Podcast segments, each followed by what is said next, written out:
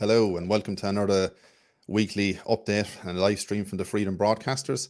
On this week's panel, we've got myself, Chris from Mind Wars. We've got Roy from Awakening Podcast.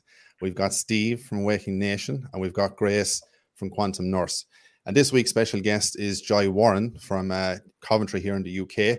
And Joy is going to cover the topic today, basically all about fluoride and all the dangers, the hazards got to do with fluoride itself, why a government worldwide anywhere might want to actually add fluoride to the water itself in the first place. We'll cover topics such as lobby groups, interests, NHS for decades trying to push the narrative. All the people you might think are for your so-called health are actually, shall we say, on the opposite ends of the actual spectrum itself. Also topics like why it's never, or it has never been proven safe or effective, the legal side of things, is it a food, is it a medicine? There are just so many things that we're going to get through today. So before we jump into it, Joy, welcome to the show. Thank you very much for asking me. You're very welcome on. What I want to get to first is, so you had your awakening back in early spring, I believe, 2003, when you were at a conference in Coventry itself. I believe it was Friends of the Earth. And that was your kind of awakening moment in itself. Can you talk us through that, what happened? But I know the year previous before that, you did an environmental science degree and what built up to where you were coming from there onwards. Can you talk us from that stage onwards, the background and kind of, well, the journey you've been on so far? And literally, as your bio says, it literally has changed your life forever. It most certainly has. I thought I was in for an easy retirement when I left work in 2010, but nothing like that at all. Yes, I got my degree with the Open University in 2002, and I belonged to Friends of the Earth, so I went to a talk given by Dr. Diane Phillips, who was an anaesthetist who lived in London but moved to Coventry to join what was then known as Walsgrave Hospital. She almost immediately became ill, and her colleagues couldn't work out what was wrong with her. And she had a horrible two-year journey of her own, and then she finally discovered that she'd got hypothyroidism, that's low thyroid. And that was at the same time when she found out that she had been drinking fluoridated tap water, which she hadn't been drinking in London. So she stopped drinking the tap water, got herself a whole house filtration unit and gradually got better. And then one day she put in filters which were not correct, which were not taking out the fluoride, and she became ill again. When she discovered that she got the wrong filters, put in good filters, and her health got better again. So this is a really classic way of determining what is causing your ill health. She then eventually moved to Derbyshire, which is not fluoridated. And I think she's a consultant now. So this set me going. Now, I didn't believe it in 2003. It took me a whole year to research and to find out that Diane was perfectly correct. And I've been an idiot not to believe her, but you do your own research. You have to check these things out. And having a scientific background, yes, I don't take anything for granted. So there you go. I've been at it now since since 2004, and every year I say it's got to come to an end. They can't possibly continue this idiotic practice of adding a toxin to our drinking water. But it's still going on, and now the government's getting even stronger in favour of it.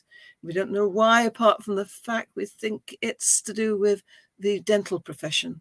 We can move on to that later if you want to. Yes, that's what I want to ask you, because just myself and yourself on the panel are the only ones here from the UK at the moment. And just before we get into the other side of things, talk us through what, because a lot of this is going on through the back door while everybody else is worried about the whole COVID circus theatre show, shall we say, on wheels going around all day, every day.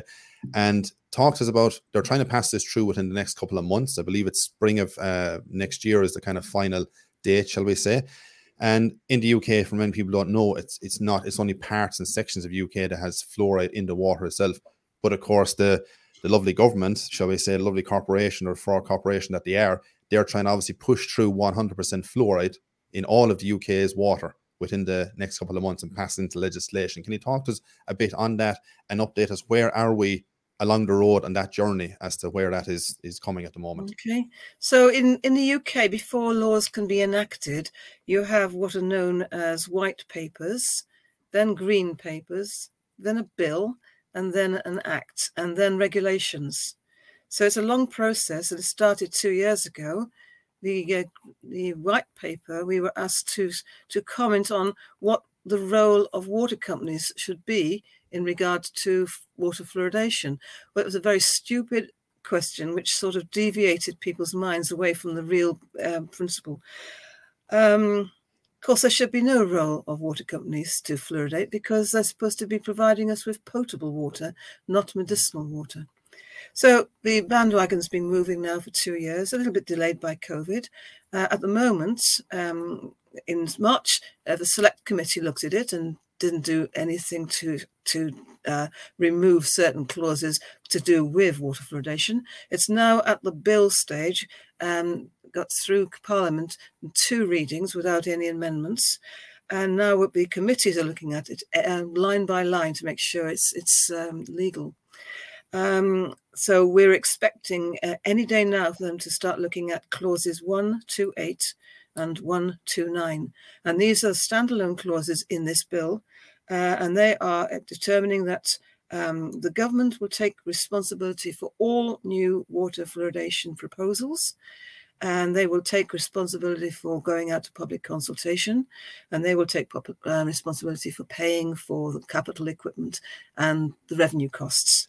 So the local authorities, who've been having a hard time of it since they took it over in 2013, will now be cut out of the loop. So once we get the bill passed through the committee stage, it then goes to the House of Commons to be enacted or to be voted on. If it passes, it goes to the House of Lords, and the Lords can actually say, we don't like this, this and this, and they can send it back to the House of Commons. And it can go backwards and forwards quite a few times. But in practice, it'll probably only go backwards and forwards once. Once it's enacted with clauses 128 and 129 intact, the Department of Health and Social Security will set to with their legal advisors to pass regulations which go through another committee. That's not voted on by the Houses of Commons and Lords. And the regulations will just tie everything up into nice little tiny packages and knots. That's going to happen probably springtime, possibly summertime. Sometimes it takes 2 or 3 years for regulations to be drawn up, but I think they'll probably rush it through. How confident are you of it not going through, shall we say, and what are the works in place at the moment? I know there's petitions and stuff being signed and all that as well, but how much is there a groundswell of movement in the background that are obviously fighting tooth and nail to not have this gone through?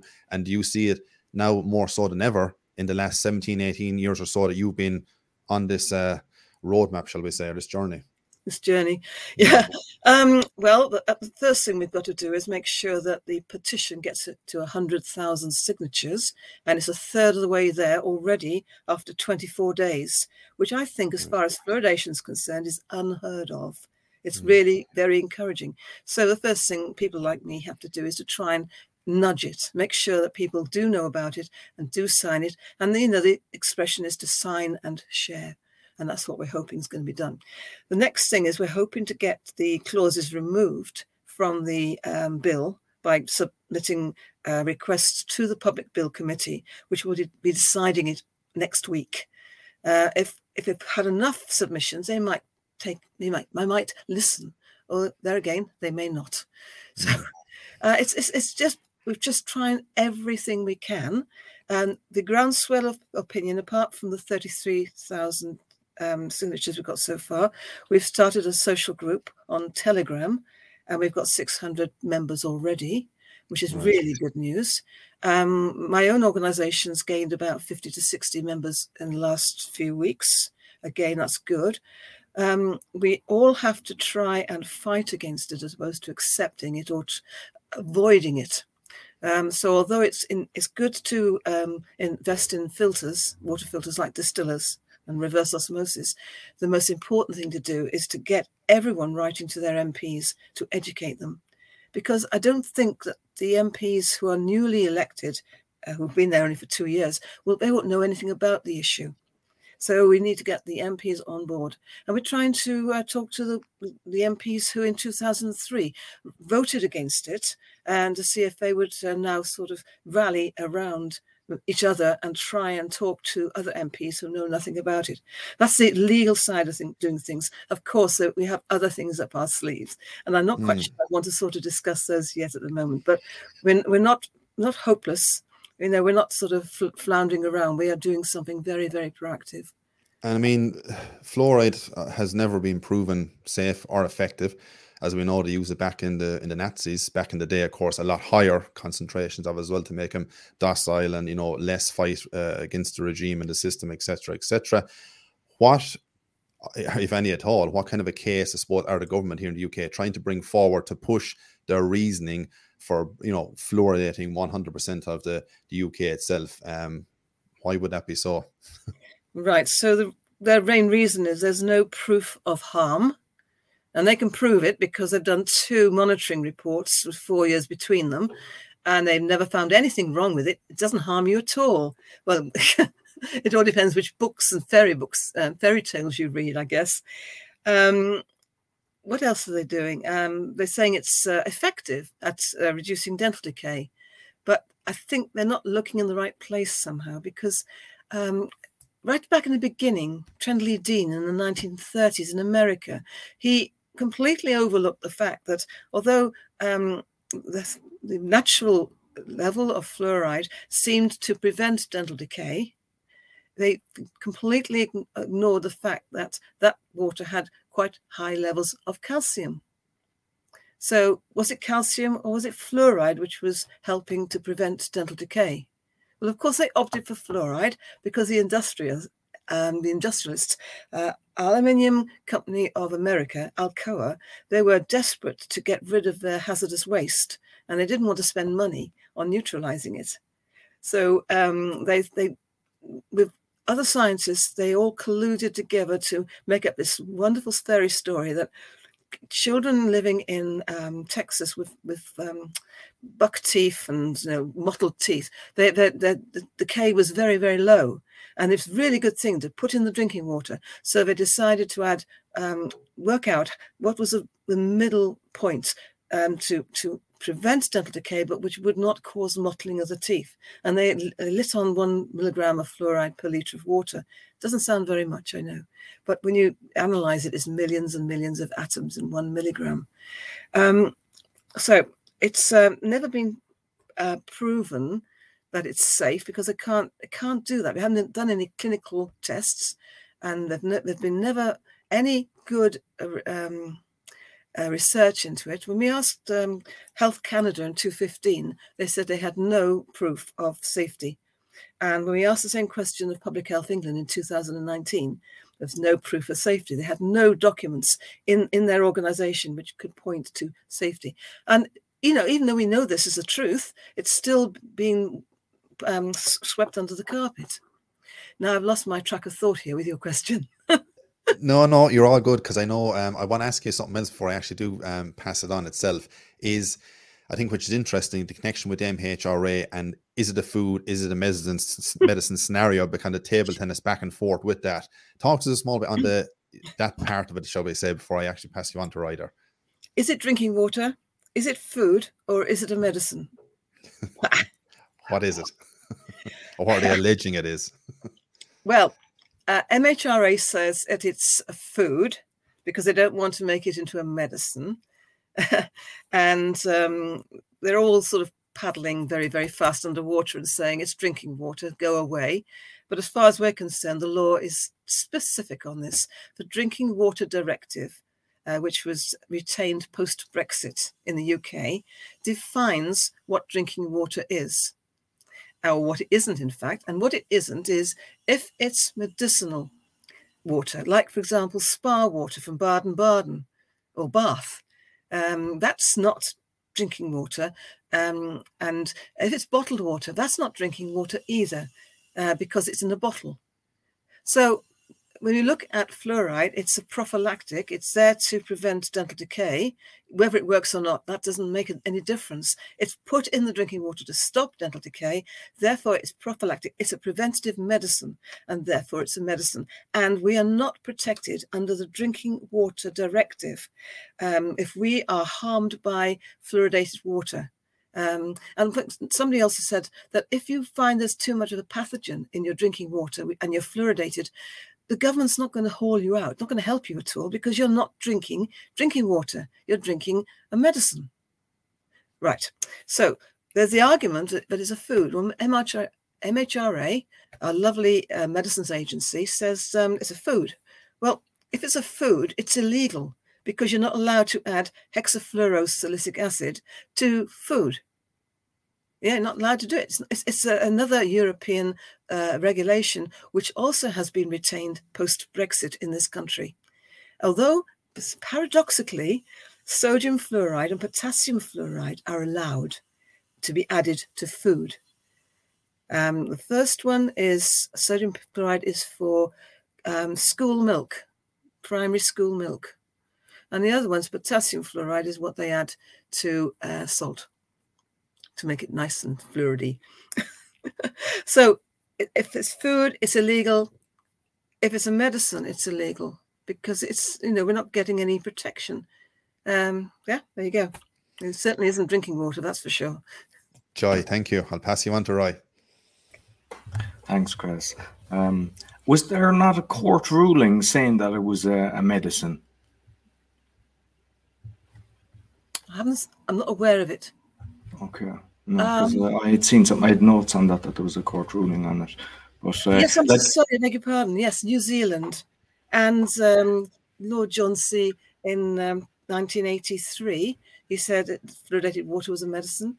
And then New Zealand in 2018, a panel of judges said, yes, it's a medicine. And it's also compulsory because it's very difficult to avoid it. And could that ruling be used under international law against the UK? Yes, I think so. I think they precedents, and they can be cited in the court of law. Okay. Do you cooperate with other countries? Because I know I actually had the girl from Ireland, Aisling. She was fighting it for years, but it's still in the Irish water. Like we've got fluoride everywhere. And I know there's a percentage in the UK. Are you cooperating? And the same in the US, it's not in every state, but it's in some of the different states. Do you cooperate internationally to make yourself stronger? We are getting that way. We've all adopted a generic name of Fluoride Free and then the name of the country. So we've decided on Fluoride Free Alliance UK, for obvious reasons. Don't think about the abbreviation. And yes, the whole idea is to sort of swap notes and to basically encourage each other. Yes. So that's New Zealand, Australia and Canada, America. I haven't reached Ireland yet. Ireland's in a very unfortunate position because it's mandatory in Ireland, whereas in UK it's permitted. We might be able to try to do it under the EU ruling, because I'm in Poland. It's not in Poland, so I'm sure there's some way. But it's just getting a group of people together is the main issue. You're up against vested interests in the scientific community in the EU. I mean, yeah, they would never have fluoridation in their water supply in the EU, although it's in Serbia and a little bit in Spain and, of course, in Ireland. And yeah, I mean, we're 10% in the UK. So I also heard that, because some people think by boiling the water that they're doing better for themselves, because they tend to, I'll boil the water, then let it cool down and drink it. But I've heard that it's actually worse to do that. Well, of course, you're concentrating the water. Yes, you're having less water, but more fluoride. Well, same amount of fluoride, but less water.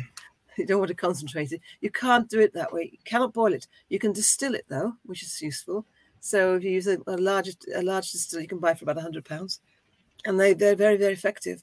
4 hours to distill 4 litres of water, quite expensive on electricity, but it's the best method. But you end up with flat water, so you add a little bit of electrolytes back into it to make it much nicer. No, people think that it's boiling it will help, but we have to try and disabuse them all the time. And then we get onto filtration and all those lovely filters that people have been selling all these years. And some of them been telling porkies and saying it removes fluoride. But, you know, the faster the water flows through a filter, the less chance the filter will trap the fluoride. And the only really good methods are distillation and reverse osmosis, what is known as freshly squeezed water. And there is a filter jug called Zero, which I haven't actually analysed yet, but people say it does, because the manufacturers do claim that it removes fluoride, and the total dissolved solids count of the filtrate is 0. So it looks hopeful. But I just want to get my hands on a sample. No? Excellent. And like, I know that the Irish and the English, we love our cup of tea. And I've only seen that on the website recently. I didn't realize that there was fluoride in the tea. Yeah, so the older the tea leaves, the cheaper the tea, the higher the level of fluoride. So we've got some tea's got about 5 milligrams per litre. So that's not too good. And you may get up with fluoridated water. It's even worse. Yeah. White tea possibly is a bit better for you. I wouldn't touch any Indian tea. I have red bush from South Africa instead, if the need takes me. So yeah, because I saw that on your schedule, robust, and so that's what I have. I'm drinking tea at the moment, and when I read that, but it's the robust is the one I have to set out at 0, so I was feeling a bit better for it. Well, it's always the fruit teas, of course. But no, I don't know how we managed during the war to beat the Germans, because we were drinking tea, and then you think, well, tea was on the ration, and there was no fluoridated water, so it wasn't so bad for us in those days. But now people drink 4 mugs of tea a day, and that's really bad news. So if you have a brown tea, like Sainsbury's brown tea, and it's 4 milligrams per litre, and then you've got 1 milligram of fluoride per litre of water, that brings it up to 5. So you're always up to 5 milligrams of fluoride a day with 4 mugs of tea, and the maximum you should have in any day is 6. Well, you're going to have fluoride in your manufactured food, and in your bath water, and your shower water, and in any liquids which are made in a fluoridated part of England, such as rugby. Like PepsiCo has Pepsi Max made under license by Britvic in rugby, which fluoridates its water at 1 milligram per litre. So it's really bad news. And it's not declared on the label, of course, because they're just using water. Well, it's not water, it's medicine. But as far as they're concerned, it's water. Recently, where I'm living, I've seen all the chemtrails. And it's like this part of Agenda 2021 and Agenda 2030, where they're basically poison the air, poison the food, poison the water. Are you kind of collaborating with people that are kind of chasing the chemtrail? Because the reality is everybody's fighting their own battle. You know, you've got your team, you're building your numbers, and everyone's doing that. And the reality is, if everybody just came together and, you know, just stopped the whole lot, because like you're fighting since 2004, and, you know, I mean, that's around the world. It's like we're kind of a losing battle unless we kind of join forces. Yes, we need a hugely efficient social media to get us all together, don't we? Yeah. I haven't got the answer to that, because I haven't got a huge brain to work it out. But I'm sure there are some people out there who are really getting to grips with social media to unite us all together. And I'm doing my bit, of course. I'm actually contacting all the magazines, all the channels, anybody who's health conscious, to try and get them to push this petition along. But yes, we have to get together, definitely. And like, I mean, we're exposing the media constantly, you know, radio and media. Like, are you getting any exposure from them, or is it just from podcast? Is there anyone that's on the mainstream that's actually giving you some airtime? No. You know, it just shows, like, you have to kind of go down, like, the Telegram groups and create the alternatives, you know, which is unbelievable. Just the other thing then is, do you know who's actually supplying the fluoride? Because I'm not sure under the Freedom of Information that you can actually request that, but I'm just curious, because I'd say it's one of their own. Normally it's kind of like the first cousin of an MP or somebody like that. It's always somebody that's connected. Well, we asked the question of the Drinking Water Inspectorate, and they told us, which was very nice of them. So the hexafluorosilicic acid comes in from the Negev Desert in Israel, where Israel Chemicals Limited have a phosphate fertilizer facility. So we got industrial hazardous waste. It's washed out, scrubbed out of the chimney, and then tankered over to the Mediterranean coast, and then shipped through the Mediterranean and up through the Bay of Biscay into London, where it's distributed by a company called Industrial Chemicals Group Limited to the 5 fluoridating water companies in England. I can't tell you what's happening in Ireland. They probably have got a different supplier. In my time, there have been 3 suppliers, Yara International from Finland, and then about 5 years ago, it went to Derivados del Fluor, which is in the Basque Country. And then a year and a half ago, it went to Israel Chemicals. Right. So why can't they bury it in the Negev Desert? It's a huge place. You know, why can't they get shot of it? Well, they wouldn't make any money by doing that. And it would be sink into the desert, and hopefully would not pollute any watercourses, aquifers, whatever. But there's no money to do that. You know, bury it. Oh, fine, okay. But we can sell it. Yes, we can't sell it as a waste. So we'll sell it to somebody who wants to use it. Yes, okay. So they sell it for a very small amount of money, and the British government will pick up the tab.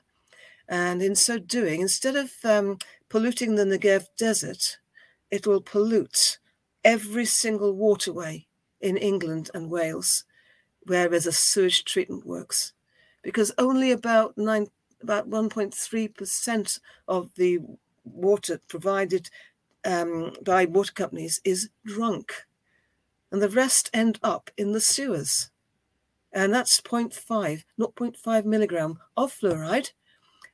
Which goes down the rivers. We don't know whether it goes into the sediment or whether it carries on in the current. And when it goes past the next sewage treatment works, the amount is magnified. And we have actually written to the Environment Agency to ask them to do a risk assessment. It's early days. Still early days. Unbelievable. I've seen a truck that overturned with fluoride in it, and it basically dissolved the road, and they had like hazard chemicals, all the suits and everything. And, you know, just to let you know, you're drinking that. It doesn't matter that it's a fraction, you know, like, would you put a fraction of cyanide into your body? No, you wouldn't, because you die, but they do it in such a level you don't die, but it's affecting you. Where was the accident? I'm not sure. I remember seeing the picture. I'll have to check it again, but I'd be able to dig it out. But yeah, I'm sorry. I mean, you see, No. I saw the picture and I was reading the article on it. But listen, Joy. We don't really want to get carried away with the dangerous nature of the acid before it's diluted, because that's sort of drawing you away from the fact that it's a milligram, a millionth of a kilo. It's not a lot, but it's still millions of atoms in that 1 milligram. And although Absolutely. The British Fluoridation Society will say to you, oh, it's 1 in a million. Yeah, but it's millions of atoms in 1 in a million. And, you know, we have to sort of draw their fire. We have to say to them, you can't make it look so puny, because it isn't puny. This stuff is dynamite in your bodies. Yeah. Listen, Joy, thank you very much. I'll pass you on to Steve. Right. I love these conversations. So I think it's important to make it clear that fluoride, in America they call it hydrofluorosilic acid, is hazardous waste. It's one of the top 5 most poisonous substances apparently on the planet. I don't know if that's true, but it's used in rat poison. No, we don't use it anymore as rat poison. But it's but I mean, my point is, it's hazardous. If it looks like hazardous waste, smells like hazardous waste, walks like hazardous waste, it's hazardous waste, and that's. Yeah.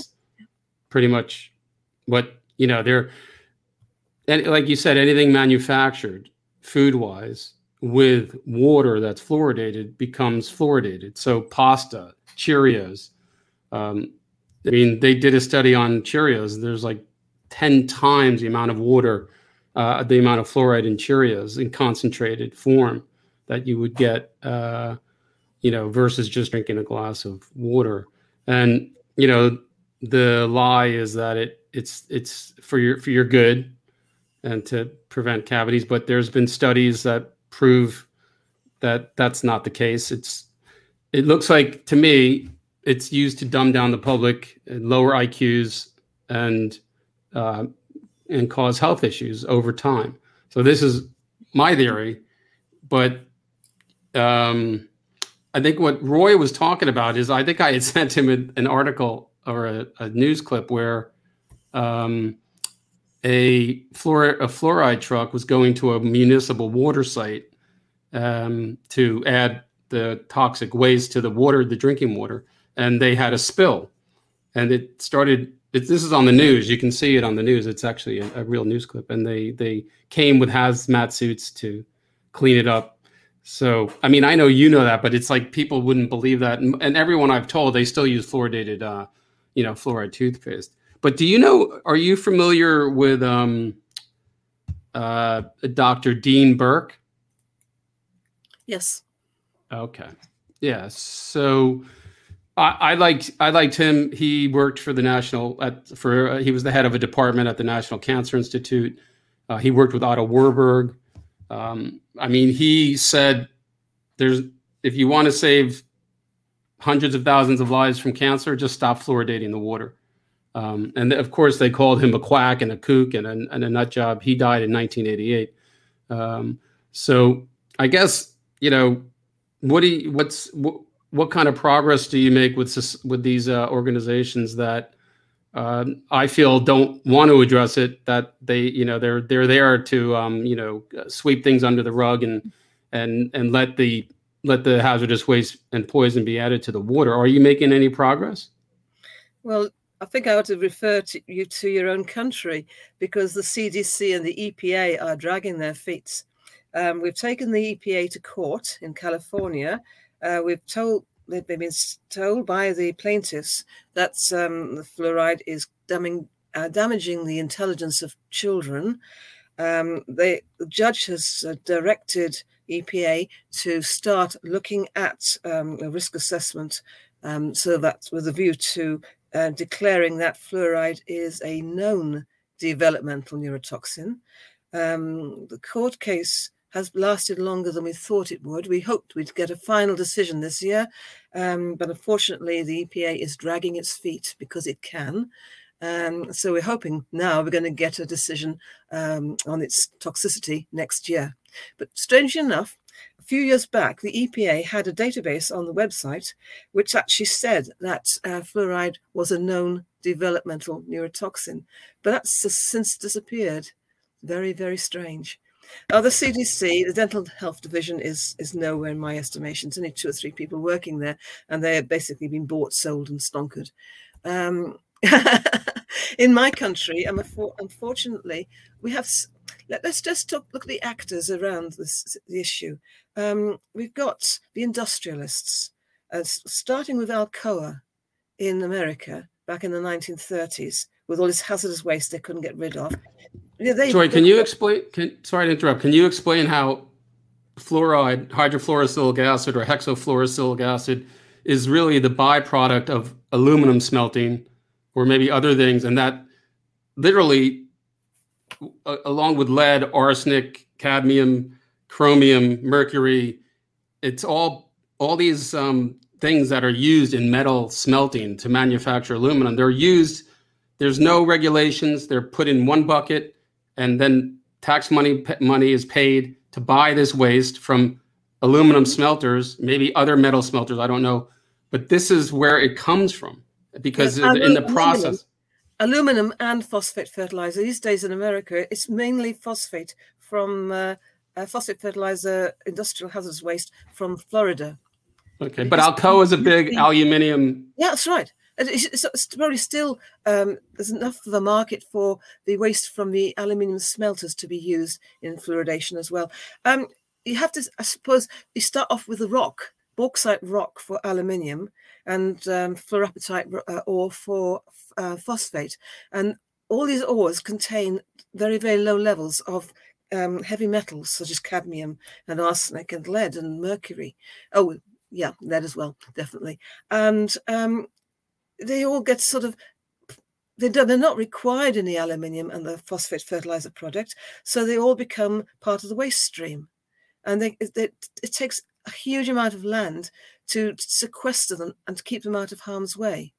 And I think in Florida, there's a still pond where it melted through the bedrock, well, we would say silt, should we say, and the pond couldn't contain it anymore. So it then flowed into the Gulf of Mexico. Sorry about my geography in this case. It's somewhere around there. I mean, the point is, this is fluoride that's in the food, in the water. Yeah. It's what people are, this is so toxic that it burns holes in cement. Oh, yes, it absolutely does that. I agree with you there, yes. But I can't, obviously, when they have the biggest storage tanks in the water treatment works, they have to put bunds around the tanks just in case there's a leakage. And, of course, the metal containers, the storage tanks, can't be made of metal because that just melts through the metal. And it's a 20% solution in the UK, and that's really nasty stuff. But you mentioned, first of all, about hydrofluorosilicic acid. It's the same as hexa, but the hexa is a neat way of drawing your attention away from the fact there's hydrogen in that acid.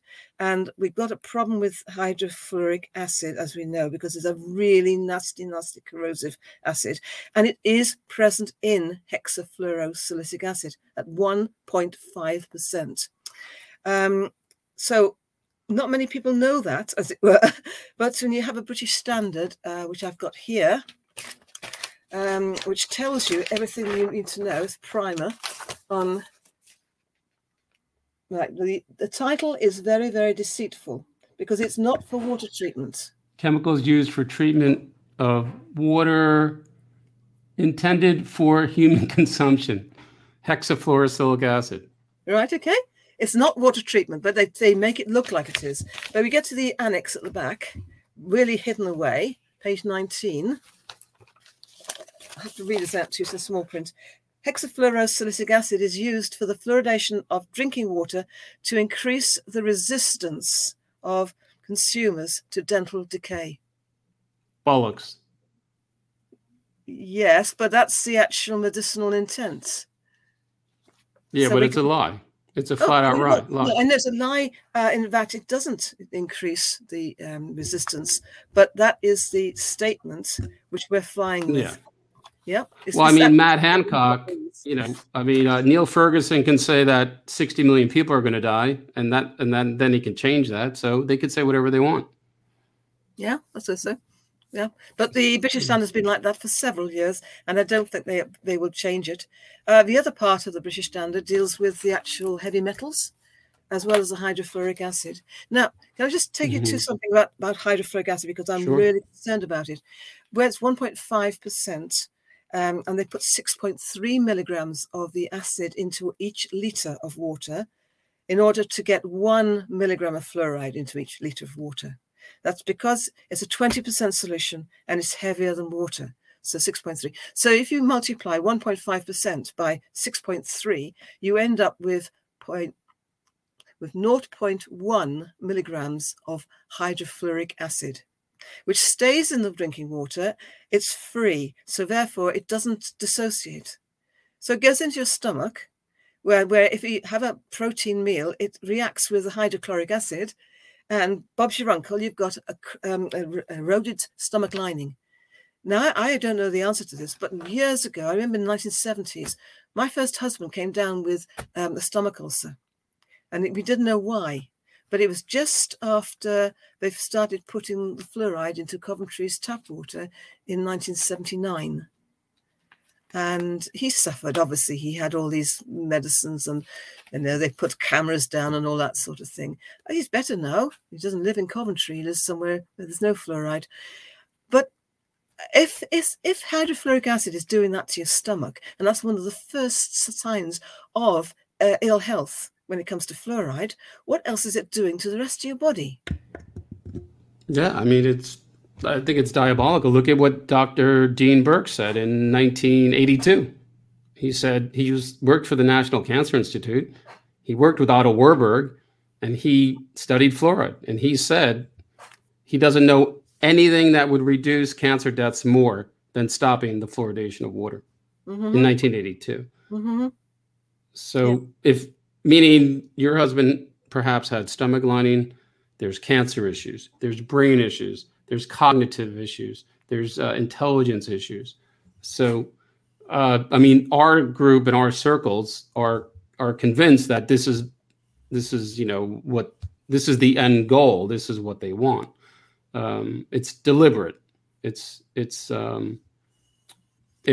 you know, to have a less empowered public, essentially. And I guess a more controllable public. I'm not saying we need to go down that road, but, you know, so you were talking about hydrofluorosilicic acid and its concentrations in fluoride and how dangerous it is. So why don't you continue?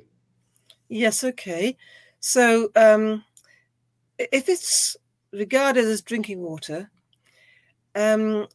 and the drinking water standards then apply, the arsenic present in 1 litre of water is 25% of maximum allowable. But when you look at arsenic, and lead's the same, 25%. But if you look at both of those, they should follow the ALARP principle, as low as reasonably practicable. And I've got a really good way of keeping them very low by not putting it in the drinking water in the first place, because water treatment engineers try to give you potable water by removing all the nasties, and they can't completely succeed, but they do the best they can. And then at the end of the process, when it's treated and ready to be released to the mains, they add back arsenic and lead and antimony and cadmium and chromium and mercury and nickel. They all were present in the original ore used to make phosphate fertilizer. So they can't take the stuff out. It goes into the waste stream with hydrogen, which comes from the sulfuric acid they use to boil the crushed ore to extract the phosphate. Plus the scrubbing liquor used to wash the gases out of the chimneys. And the scrubbing liquor is from still ponds, which contains lots of other horrible things. All in all, it's a dirty, big, nasty soup of contaminants. I mean, let's put this... Of course it's going to cause damage to our health, you know, 24/7 for the rest of our lives. Let's put this in, into context. You have either aluminum or a fertilizer factory.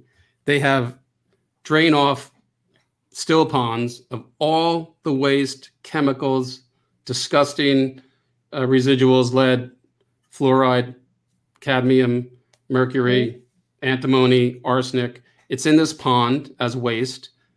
And this is what's bought from them and added into the water. Nobody believes me. You do, don't you? Thus, it's in the food. It's in it's in anything made with water, and it can't be. You can't use a Brita filter and get it out. It doesn't come out that way. It has to be reverse osmosis. Yeah, reverse osmosis or distillation.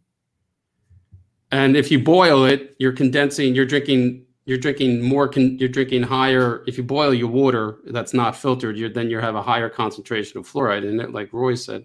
A little, yes. So, and then Dr. Dean Burke said what he did in 1982. So, I mean, it should be stopped immediately is what we're really coming to a conclusion. Well, you'd think so, but of course, about 5 years ago, a PhD student did a study on bone cancer in relation to fluoride, and she showed that young men who'd been brought up in a fluoridated area had a higher chance of coming down with bone cancer than young men who didn't live in a fluoridated area. And that was a nice study. Well, the numbers of young men who were dying from osteosarcoma were not a huge amount of boys. So it did fly for a while, hotly disputed, even by the students' own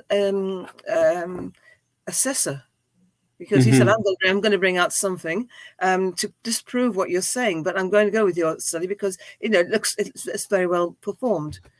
well, that's actually died a death. Osteosarcoma doesn't happen in huge numbers, so it's really difficult to prove on a population-wide basis that it is happening. I have difficulty with the cancer thing, and I think it's a knock-on effect, because you know that fluoride disrupts enzymes. And if it disrupts an enzyme, then the whole pathway is disrupted. And it also is a disrupting of the endocrine system. And we certainly know that it has a nasty effect on the thyroid gland. I can tell you about a story we did in research in 2014 done by Kent University. They mapped, the research team mapped the incidence of hypothyroidism against fluoridated areas in England. And the conclusion I came to was that in fluoridated West Midlands, where I come from, there was almost double the amount of hypothyroidism compared to non-fluoridated Greater Manchester, large conglomerations of people in the large populations, almost double. But then we looked at England as a whole, it was exactly 30% more hypothyroidism in fluoridated England compared to non-fluoridated England. Now, that should have been something to jolt the Department of Health into doing some more research, but they've just buried it because they don't want to find any harm. They just don't want to do it, because I think the other actor, apart from the industrialists, are the dental profession, because for whatever reason they have, they don't want fluoridation to die. Well, you can read into what you want of that. There may be many reasons. But then I think that the occurrence of hypothyroidism is a scandal. It's a scar on this country, simply because we know that it does damage the thyroid gland. And if I take you to the other end of the continuum, which is hyperthyroidism, we go back to 1932, Austria, where a doctor was trying to cure his patients who had hyperthyroidism. Their thyroid glands were being poisoned by too much iodine in the drinking water. And the only way he could do it at the time, because they didn't have neat little pills, he decided he was going to put his patients into warm water baths containing hydrofluoric acid. Yeah. About 30 patients, 7 baths over 14 months each. They all were cured.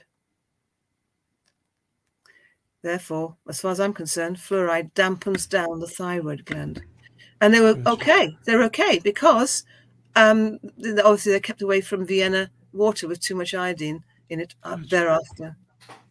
Wow. All right. Well, I could talk a lot more, but we're running out of time, so I'm going to pass you to Grace. Thanks, Joy. Thank you very much. Hi, Grace. Oh, hi. Let's see. Oh, okay. Hi, Joy. Thank you for being here, and thank you for everything that you do. So what I'm hearing is that we don't need fluoride, and I'm just repeating is for people who are still maybe convinced that they need fluoride. We don't need it to make our teeth look beautiful, because who doesn't want to have a good teeth, right? And then we don't need fluoride because it's really poisonous. And to the viewers, there's really many good articles out there. So what I did, Joy, is I reached out to Robert Slovak, who is, I consider him as my water expert, but he's really a world water expert. And he sent me articles. And one of the best source is from other than your website, the website for you is that Dr. Mercola had this whole article. And he also sent me some information from NIH.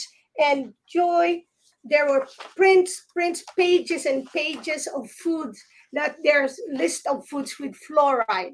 Okay, so if parents know that. And of course, this has been a movement already for a long time, right? Because I noticed that they have a conference in 2017, conference on fluoride. So do you know if you have other upcoming events for, online summit for fluoride for people to really, get to know more if they want, if they're still convinced or doubtful that they really need fluoride. And also I heard from you that it affects your neuro system, your endocrine system, and it does affect your mitochondria, which is for energy. Now, if we relate it to what's happening now, Joy, Isn't that just a perfect plan again? Because now people are so tired, exhausted, fearful, and so we are continue to, you know, be put down or dumbed down, right? So what other resources, what your organization and other resources that people can reach out? Ooh, okay. Well, the organization which you might not know about is the International Society for Fluoride Research, and they have a journal called Fluoride, and it's very strange that a lot of researchers submit their research to Fluoride because they will get a fair hearing. It won't be edited or anything like that. The mainstream journals won't touch articles on fluoride, very strange enough, because it's the political agenda not to acknowledge harm. Right, so the ISFR is the best organization for research, and they have conferences. You mentioned mitochondria. I've just got a few notes here. Yeah, we know that fluoride is used to potentiate pharmaceutical drugs, to get the active substance into cells. So you can rather like a train with the carriages after it. The fluoride is the train, the engine, and the carriages after it are the active substance. So they're dragged into the cells. And if fluoride hangs around for a long time, yes, of course, it's going to affect the mitochondria. I'm just wondering if that's because the mitochondria are supposed to be bacteria, which used to be bacteria, but became part of us eventually. I'm just wondering if that's why they are damaged. Could well be. Right. I haven't heard of Robert Slovak before. That's really interesting to hear. And I've made a note of his name. That's good. National Institute of Health. I think, is that the... I've got a book here, which is really good. And I'll find it in a second. Yes, here it is. Excuse me, I'm just going to stand up. Yeah, because in that National Institute of Health, they even mention about the damages that it does to the dogs. So, you know, so they did all of that, and one can find that, and it's really more 65 times more poisonous than calcium fluoride. Yes, it is. Yeah. And you mentioned about the cancer, so it's linked to cancer, not just bone cancer. So for people, again, who are listening right now, just listen. If this information is going to you, maybe it's time for you to say, okay, what else can you do in the last? So, because that for me, Joy, in the last 2 years, I upped my game. I upped my game when it comes to water. Yep, I bought my own RO water, and they're different for RO water, but it's kind of tricky. Don't get too fancy with the RO water, because when you get too fancy, you cannot maintain it, and it will be more harmful. So what's recommended is just countertop, and a certain brand that I know of from Robert Slovak. So yeah, and then yes, people have to really be engaged, as you said, Joy. Support the petitions, because as you're working on that, that's the long term, the day-to-day things, right? So my follow-up question, Joy, is the biologic dentist. I know all of them knows about the danger of fluoride, and they will never recommend it. Is your organization in touch with organizations like the organization of holistic, but definitely biologic dentists, because people have to start going to them as well, because then people will know what causes really dental cavities, because they think it's just lack of fluoride. Oh, it's beyond that. Right. Yes.